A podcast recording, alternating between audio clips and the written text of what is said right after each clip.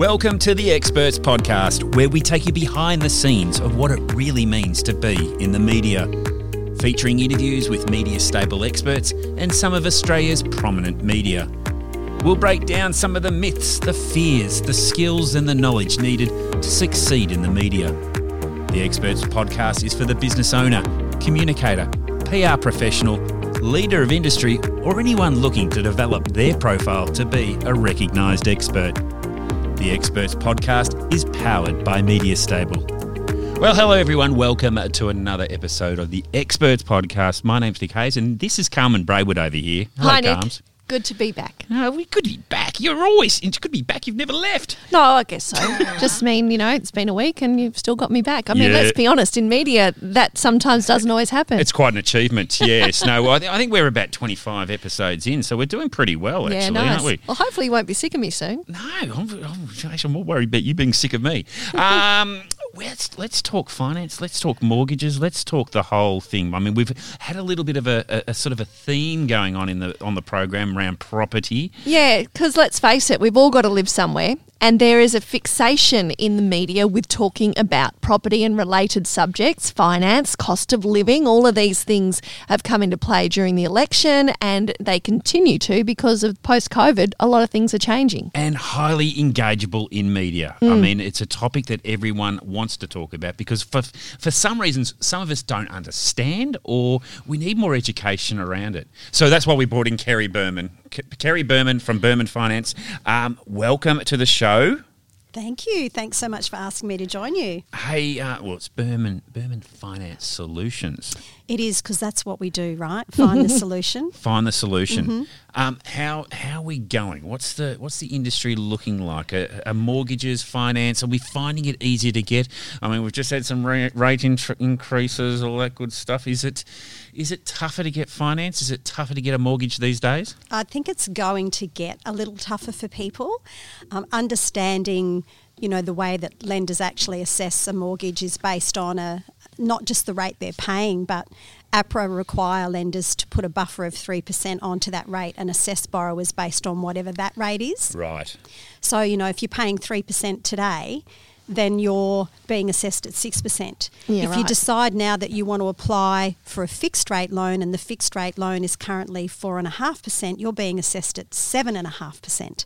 So, as we start to see those rate increases trickle through, it is going to reduce people's borrowing capacity. But, you know, we have to look at it realistically. Rates are the lowest they've ever been. I mean, I've been in this industry for 25 years. Yeah. And never, ever did I think I would see a rate that started with a two or at for a small point in time, we had rates that started with a one. Yeah. So Yeah. that was just absolutely crazy. Never in my 25 years did I think that would happen. And now we're just getting back to reality, I think. Kerri, my parents were in the 15 to 17% Mm. interest rates. And, you know, if you talk to a young person today, Carms, and said, look, you know, my parents paid that amount, what do you think you'd be paying? They, they'd laugh at you. Yeah, they'd be blown away. Things have certainly changed over the years. So that's why I think, again, it speaks to why the media are so interested in these stories because we sit around at barbecues and we talk about this stuff. If I Yep. tell my dad what my my interest rates are doing right now, he'll say, well, at least you didn't buy a house in the 80s like we did or the 70s like we did. You know, that's a totally different experience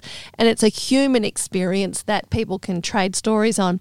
Kerri, you've got a national role with the um, MFAA, which is the Mortgage and Finance Brokers Association of WA, is, So of Australia. Mortgage, Mortgage and Finance Association of Australia. Thank you, That's the Kerri. one. That's it. Now, um, in that capacity, what, what's what's the board worried about? You know, we're sitting here obsessed with interest rates. It, it, what's what's your board uh, focusing on in terms of your industry right now? I think it's just really what that you know the future's going to look like for the broker or what what is the future broker going to look like? Because it's not just you know we're always going to go through cycles of rates trending upwards and then we'll go through another cycle at some point in time where they do the reverse. That's just the nature of things. That's the way it always goes. Um, but I think you know there's other disruptors you know we're obviously um, just hit this wonderful number of mortgage brokers writing 70% of all property loans in the country, which is phenomenal. Um, and I think that's a really good sign for the service that you know your broker does bring to you in terms of that giving consumers that choice. Um, but we also have to look at you know the technology that's coming in. So there's a lot of online platforms coming into play now, which. Yep. You know, in some ways, the industry are concerned that that's going to take a little bit away from the broker business. However, i- it's still going to be people to people, right? At the end of the day, people still want to connect with somebody mm. and have a conversation and get some advice, and you don't get that from a computer. No, that's true. I think uh, anything when you've got a computer on there, you just they, they don't understand the personal circumstances. It's to them, it's algorithms, it's numbers, it's sort of did did did things. It's not the real human aspect side of it. And I, my mortgage broker, hats off to him. I won't mention his name today. He just he's just I've forgotten his name right now. because it's been a little while. But They're really He's close. awesome. He's really awesome. he is good, and I will by the end of the day, but before this podcast finishes. But he looks and goes those extra miles to find the different angles and understand what our personal circumstances are. That's what I love about mortgage brokers is that they're almost they're almost part of the family by the time they know you and have met Yeah. you and and understand your circumstances around buying it. Is that still in the industry today? Absolutely. I mean, I have so many connections where they're all interjoined to somebody else or whole families. Um, and I guess because I've been in the industry for 25 years, what one of the really beautiful things is now I'm getting the parents ring me saying, I'm sending my kids to you. Can you look after them, point them in the right direction? Um, and that's just, you know, wonderful for me because it's a sign of that. You know, they trust me to look after their kids in terms of making sure they stay on track with their finance. In recent times, the industry, which some people might even say, you know, now it's a, more of a profession, being a mortgage or finance broker, was under a bit of fire, a bit of scrutiny from uh, at a federal government level. Can you talk us through that and how, how you guys responded as an industry? Yeah, sure. So um, basically, the Royal Commission came out and it was all meant to be about banks, and somehow brokers got thrown under the bus, even though they weren't actually under scrutiny directly at the time. Um, and that was a couple of the big banks that did that. So thank you very much to them. Um, because Well, in actual you're, fact, you're in what happened was with them, weren't you? well, I guess yes. However, um, I think what we need to focus on now, and certainly they need to focus on, is if we're writing 70% of all home loans, I think they just need to be a little bit careful about how they look after us. Yeah, Yeah, fair enough. Well, it has shifted. The dynamic has shifted, and I think possibly because the banks, um, oh, I'm not going to say can't be trusted with that, but it's like they're selling a product. You guys are actually a good mortgage broker is going to find the right product to fit your circumstances, not necessarily be guided. But the regulations, the the fact that they did look into your industry, has it has it cleaned it up or cleared it up? Maybe some of the dead wood that was there, or made it a little bit tougher to be a finance broker or Look, mortgage broker. I think our industry is constantly evolving and constantly improving, and that's certainly something you know in my role as MFAA director. Um, you know, we're always focusing on how do we improve things, how do we make it better, how do we become a profession rather than just an industry. Um, and I certainly think, you know, there were some positives that came out of that. One of the regulations that's now in place, which affects brokers but isn't, um, the banks aren't regulated by, is best interest duty, which is mind blowing when you think about it. Because for me, I have always held my client's best interest as a priority. yeah, right. Now we're regulated that we have to. So if we get audited and seen that we haven't absolutely done that and can't demonstrate that we've done that, we will be held accountable. Going direct to your bank, they don't actually the best interest duty doesn't apply to them, which is really bizarre, but I think it's around the fact that, you know, they can only offer one product, one Yes. suite of products. Whereas because we can offer so many different products and different lender um, solutions, they're sort of, I guess, wanting to look a bit more deeply into how we're making those recommendations and have we truly got our client's best interest at heart when we're making those solutions. And so, this being a podcast about the media, you know, you as an industry and as a profession were able to use the media to your benefit during some of the tougher times and years gone by to communicate some of the messages you're sharing with us now. Is that that one of the key ways that it got through? Yeah, look, one of the big things that the MFAA did and jumped on immediately, which was amazing. Our our CEO Mike Felton um, is you know a fantastic media presenter, um, and he got a campaign going called "Don't Kill Competition." So when the Royal Commission came about and, and there was a lot of talk about, well, you know, are brokers going to survive this now that they've been thrown under the bus when it was really the banks that were under the scrutiny, it was, you know, how do we get the message out there that this is actually in consumers' best interest that we're still here because we are the people that give them choice. So they did a massive media campaign, Don't Kill the Competition. Mm-hmm. It had incredible response. And I think that's partly, you know, in a way, I kind of thank the Royal Commission because I think mm. it educated people a lot more as to exactly who we are, what we offer.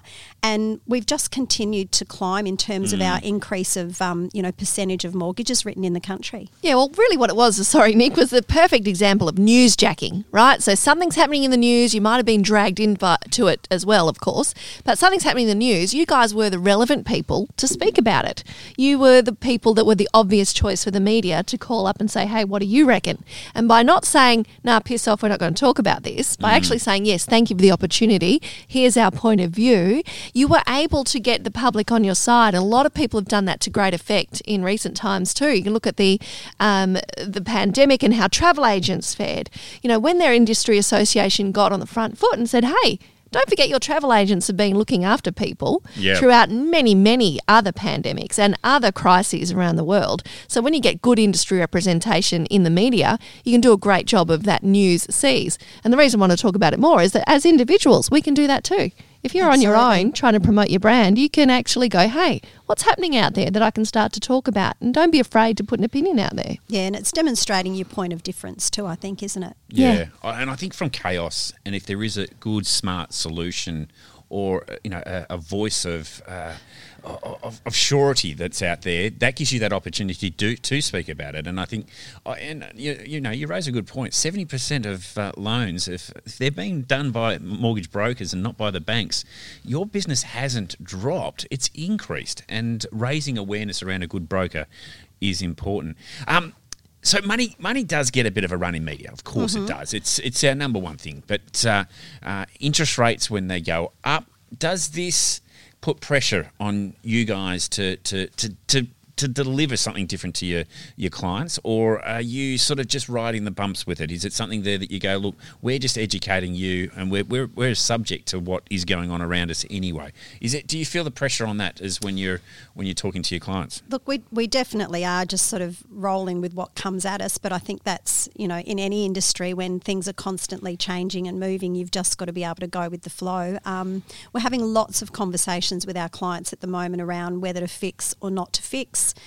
And that's a very individual conversation. So lots of time spent on the phone over mm. the last month or so with, um, you know, I guess just being that voice of reason and calm too, because what we have to think about is, for example, you know, you've got an interest rate where you're on a variable and it might be two and a half percent. And I was talking to a client about this yesterday afternoon and um, you know, looking at fixed rates, most of your two and three year fixed rates are already between four and a half and five and a half percent. Wow! So, you know, do you want to lock yourself into that now and be paying two to three percent more today, yep. or do you want to kind of just provision for what's coming? Make sure that you've got good cash flow and you're budgeting for when that's going to come, but not necessarily pay it right now. But it's going to be different for everybody because for some people, I always say apply the sleep test, okay? If you if you're that worried that every time the Reserve Bank meets and they put rates up what that's actually going to mean for you, mm. then maybe fixing in to give you some budget certainty at the moment is not a bad idea because at least you can sleep at night. Yeah. You know, as part of that cost of living debate and that issue that was covered by the media over the period of the election, we had a lot of politicians jumping on, yep. you know, the cash rate. It was politicised quite heavily, gotcha. wasn't it? Gotcha. Yeah, yeah. What? Yeah, the gotcha moment with Anthony Albanese, now our prime minister. I mean, do you care if the prime minister's not entirely certain which is the cash rate today?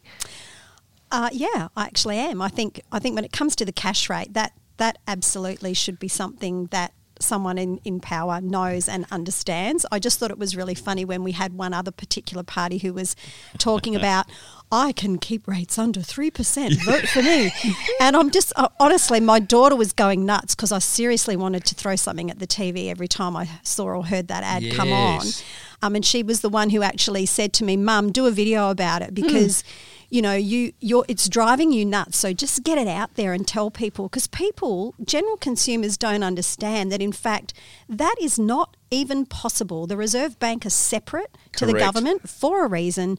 No government in power of, of the day can determine what that's going to do with interest rates. And advertising standards have to be held to account here because that was a, a complete a lie. It was a complete was and utter lie. lie. Absolutely. So, Yeah, uh, and, and if, if, we, if, if you're out there, you don't know what we're talking about there, that was from uh, Clive Palmer's party, was Mm-hmm. discussing the idea I can hold the interest rate. So he's playing on that, that, uh, that Fear. Heartfelt fear of, you know, your prices, everything going up. In fact, he was also talking about around superannuation, bringing back billions of dollars back into the Australian economy. Yep. It was just complete and utter lies. I don't know how they get away with that just quietly. preying on vulnerable people, you know, people that don't understand Hmm. and and believe what they're being told and and you know, the reality is there's lots of people out there that fit that category because they're relying on people that are a perceived expert or someone that they trust to deliver them the truth. Yeah. Now, now as a director of MFAA, Mm-hmm. do you feel? I mean, is there a responsibility? You just can't come out and say what Kerri Buurman thinks these days. It's because you do hold the responsibility as being a director. Are you representative of the MFAA? Does that hold you back at all? Do you fear or feel that you've you've got a you've, you've got a which hat are you wearing, but knowing full well that you're wearing both hats? Yes. Um, generally, I guess board members aren't, um, we're not normally in the media representing the MFAA. So Yep. when generally when I'm out talking to people, it is representative of me and my business. Um, you know, our it's you know, I guess the board's not operational in that sense. So Sure. we're there to support our operations team do their job, and and our CEO Mike Felton has done an exceptional job in the media at um, representing our brand and um, and the brokers that are members of that association. Because Carms, is a big thing here for those that are part of boards. They're Hmm. part of uh, leadership teams, Yeah, or executive teams, yeah. outside of their normal work. Is that they can be held back or you know sort of restricted in what they can say and what they can do. Because you know, look, you remember have you seen on social media on Twitter handles where it says you know these are the my views, not the views of my employer. Uh-huh. That's rubbish. Okay, that is utter utter rubbish. It's true. because Your your employer views will- yeah. are your employer's views as well because doesn't matter you reflect your employer so you know there are restrictions on people and i think that i'm glad to hear that from you kerri because Hmm. um, you've got to feel confident to be able to present because you're a business yourself. You know that's part of what you do but you've got to be you've got to be out there. You've got to actually have the the, the, the confidence to to work with media and and have your own point of view Yeah, but I would say the the easy fix, if you want a fix for feeling like you're being held back by a role, is to make sure that your values do genuinely align Oh, with the organisation you're being associated with. So, absolutely. you know, you you have a lot of opinions and thoughts that are genuinely in alignment with your role at, at a director level there with the MFAA. And you know, you talked before about the public needing education, being vulnerable to certain people out there who will say something misleading to get a certain outcome. You've gone and created a lot of content yourself to help educate people. Can you talk us talk to us about that? Also, are we talking about Perth Property Hub? Yeah, of course we're talking about Perth Property Hub. sorry i couldn't make it to your opening i really wanted to Oh, go no, that what was happened? disappointing I, We missed you. No, I, I, I had I had parenting duties that night, but uh, it looked very good on the socials. It was great. It was a great evening. Um, it's been a lot of work in progress over the last 12 months. Very much thanks to Carmen for giving me the confidence to get out on camera and, um, you know, use, I guess, the skills that I've got in terms of trying to educate people. Um, but, but really, the idea of Perth Property Hub was pretty simple, right? 25 years in the industry of getting asked very similar questions by almost everyone. So that's from as something as simple as, well, I'm about to make an offer on the property for the first time. I've never done this before. What do I actually do? How, do- how do I make the offer? What do I need to be looking for? Um, you know, when I'm putting on the offer that I want a building inspection report or a pest inspection report, what does that mean? Why do I need it? Why is it important? Yeah. You know, so many things that people just ask me all the time. Yeah, like can I revoke that offer once I've heard that the building inspection's no good? All kinds of questions, I suppose. We got that from the last podcast. Yeah, we did. Look at you learning. A lot of insights that I'm gathering. The, the benefit of this kind of content is epic, isn't it? Yeah. Now, Kerri, um, talk us through. Yeah, you, so you, you've decided that we need some content to help people who have all of these different questions. How did you go about putting it together? So for me, it was also, you know, it's not that this information's not out there, right? So you can Google, you know, how to sign an offer on a property and you'll get a he- whole heap of articles that will come up. Yep. But, you know, for me, I just find sitting in front of a computer, reading the written word, trying to search for that one little nugget of gold that you want or need to answer that question. A, is the source reliable and can it be trusted? B, you know, I think people love to listen or watch and hmm. and not take that in. You know, we all hmm. learn differently. So some people prefer to, to read the written word and they learn from that, and some people prefer to watch and listen something because it just absorbs into their mind a bit differently.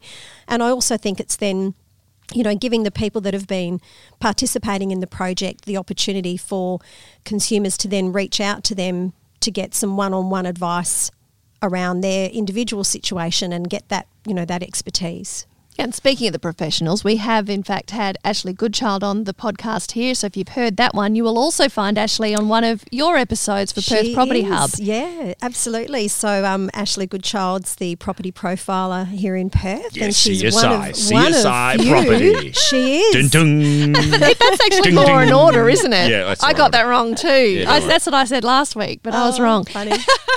So yeah, right. So you know, you can actually team up with other people who are great, doing great things in the Yeah. education space, and associate yourselves together in the interests of really, at the end of the day, the person you want to help. It's basically a collaboration of, you know, Perth property experts in all areas. So you've got real estate agents, settlement agents, building inspectors, um, land surveyor. You know, so many people have come to me over the years. Oh, I've seen this property. It's advertised that it's zoned R40. What does that mean? And what can we do with it?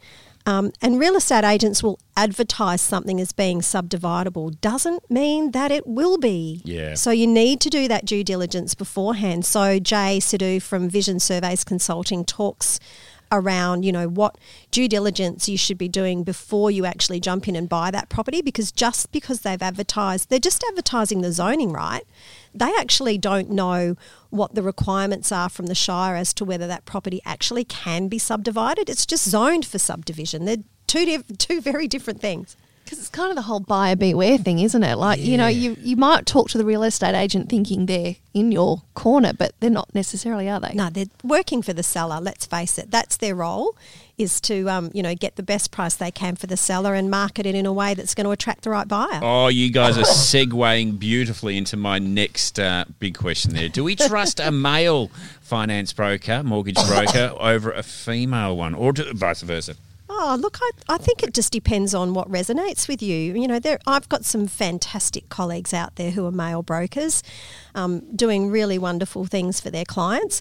I think probably the biggest difference for me is that you know we just we behave a bit differently because men and women are different, aren't Yeah. we? Is that right? No, Something no, we're all on. the same. you know, um, I think women listen a bit differently, and I think a lot of women prefer to deal with women Sure. because they feel like we get them Yep. and can understand, and the questions we ask might be a d- bit different because I guess when we're asking questions, it's often coming from where we sit and what we feel is important to us and wondering if that's important to the person we're talking to. So um, I think it's just really comes down to personal choice. It's good no, that we're both in there, I reckon. Let me be a bull at a gate at this. There, there is the conundrum that as a wife, you will be ignored in these meetings by the finance professional you Really? choose to engage. Yes, if he happens to be a man, he will accidentally, probably just Well, through I- some subconscious bias, happened. will just talk to your husband and ignore you. So Dave Caffarelli was my mortgage broker. Yeah.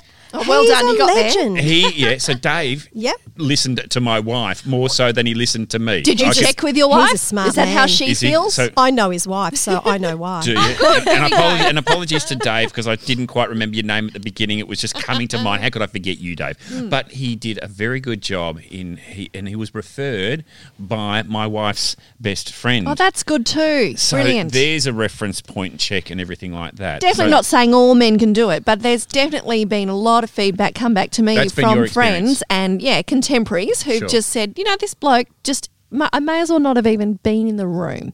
And that is frustrating because we have never had more well-educated women in marriages before. And, and often you know what I it's mean? the This is women in the household that are actually looking after the household finances. Correct. So, you know, it's it's one of those roles, I guess, historically was kind of with the men, you know, 30, 40, 50 years ago. But I'd mm. like to think we've evolved a little since then. I and don't think I had any say in the purchase of our last two houses, just quietly. How Yeah. can I get Lampy to do the same thing? he, he has too much say in our housing environment. Oh, stick up for that one. I will. So, uh, hmm. just my experience with Dave, very good, and you know I thoroughly enjoyed it. But the industry itself did have a few reputation issues. I Absolutely. mean, you know, there were, and there's bad apples and bad seeds in just about every industry for sure.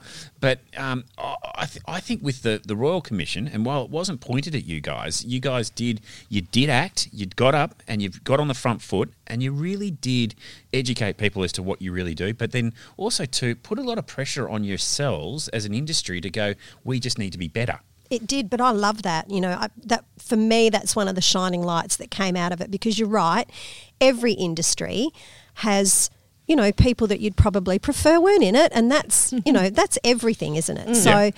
um, I think what it did was really put the microscope on our industry and really made people step up. So Yeah. there was a huge shift in compliance, a lot more regulation that came out off the back of um, the Royal Commission, which I actually think has been extremely positive for, for me and my business and also for a great outcome for consumers because I think.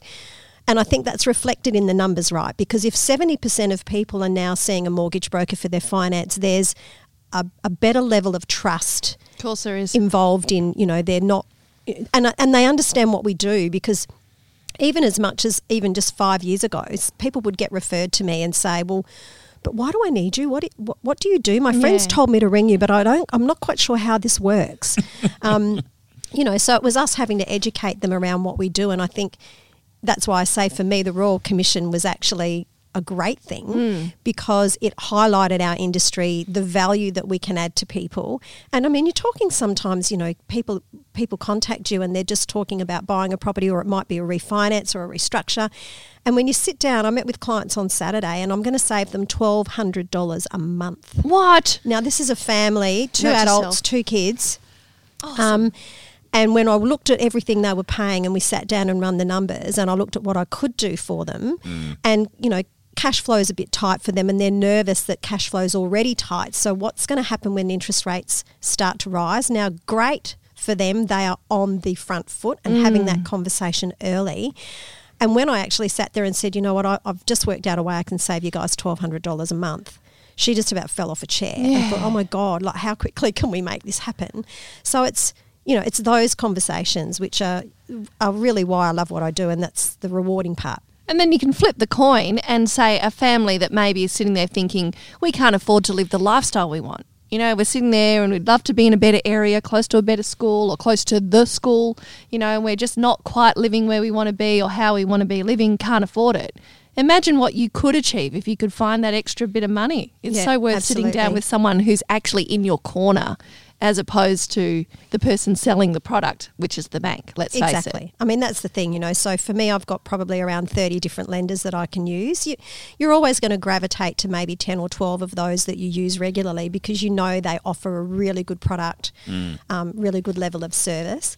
Um, and we're there constantly, you know, reviewing our clients year on year as well. So, you know, banks aren't particularly proactive about reaching out to their clients to say, hey, can I make that rate a little bit cheaper for you? Whereas, you know, we're in a position where we keep them honest. You know, if we're reviewing our clients every one or two years. That's why they love you so much, Kerri. I know. You're keeping them honest. There you go. There you go. Um, one one thing uh, I love about uh, mortgage brokers is that they their ability to, and I mentioned it earlier in the podcast, is become part of the family. Like literally understand, you know, your pain points, what uh, you your goals are, what you want to achieve, sort of thing. And um, does that come naturally? To, to, to people that go into the your industry to, to be so personable to, to be able to, to connect on another level because I guess that's the definition between a good broker and a, and a poor one. I guess so. I, you know, whether that's across the board for everyone, I don't know. Um, I know lots of fantastic brokers that I, are in my sort of networks who are, are very much like me, very, very customer centric. Absolutely. I mean, the thing I love about my job is the fact that I get to help people. Yeah. Um, you know, I'm not, I'm a numbers person, but I'm not just a numbers person. Um, you know, there's obviously going to be some brokers out there who maybe you know, act and behave a little bit differently and they're more numbers focused. Yeah. Um, but for me and my business has always absolutely been about the relationship. I love how you said numbers because when you think of numbers, you think of accountants, and they're the first ones to say they're the most boring people going around. they they've got real PR issues themselves because they actually say About am- themselves. I'm boring. Yeah. I don't tell an anyone I'm an accountant." accountant. But ever. you're, you, you are relationships. It is a connection. It is that sort of you know. Well, I guess at the end of the day, um, it's a different the difference between being good at what you're doing and and being successful. Like you know, you've got to really put yourself into it because there's a lot of you. I can hear it in your voice, Kerri. It's She that cares. you put everything into it. And it's so rewarding too, you know, when you have that um, recently, probably only a year or so ago, I had um, a young lady that was referred to me. And then within this 12 month period, I've now looked after two of her sisters. So she's a twin. So she came to me first, then the next twin, then the older sister, then the mum. So I only have one more sister to tie down, and then I've done the whole family. And I've got lots of client connections like that where it's the whole family, and it's it's really lovely. Have you set some time goals to get the other sister? Yeah, yeah. In c- communication with a couple of the others trying to wrangle her down Let's right get now. her in the market.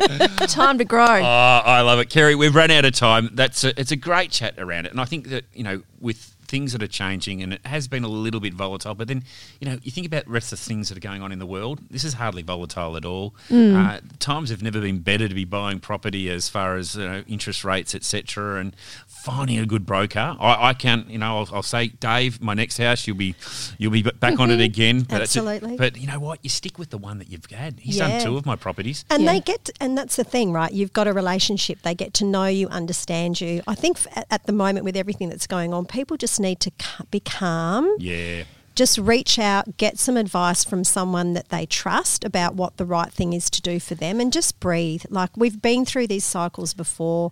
Um, you know, when it's not all going to fall into a massive, um, you know, sense of chaos. It's just understanding what you need to do for yourself. Kerri, I'm looking forward to seeing more of you in the media. I think that we need that real solid voice, that uh, Reassurance. reassurance, but also to that authority that you have. 25 years in the industry, that's the kind of stuff we need to hear more of.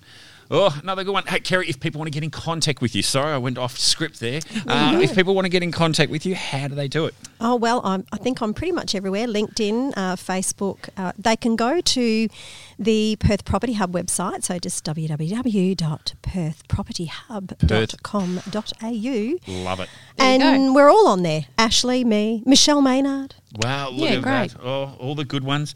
Hey, uh, another good one there, Calms. Yeah, loved it. Thank you, Kerri. And yeah, looking forward to another week. Excellent. And we look forward to having your company when we have another expert or another media. See you next week.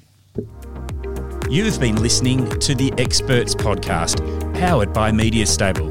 If you'd like to get in contact with the team, head to mediastable.com.au.